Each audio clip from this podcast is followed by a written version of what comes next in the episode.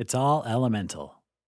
For nature lovers who like being creative, have a day out where you explore all four elements earth, wind, fire, and water. What can you do outside to indulge in all of these? Make a list of four activities and then go out and have some fun. Some ideas to add to your list Earth. Spend an hour gardening, either planting things or just pulling weeds. Go hiking and look for exciting rocks or rock formations along the way. Wind. Go fly a kite. Go sailing, which you can combine with water. Fire. Build a campfire and practice your culinary skills. Keep that fire going until dark and make shadow puppets. Water. Explore a tide pool. Look for tadpoles.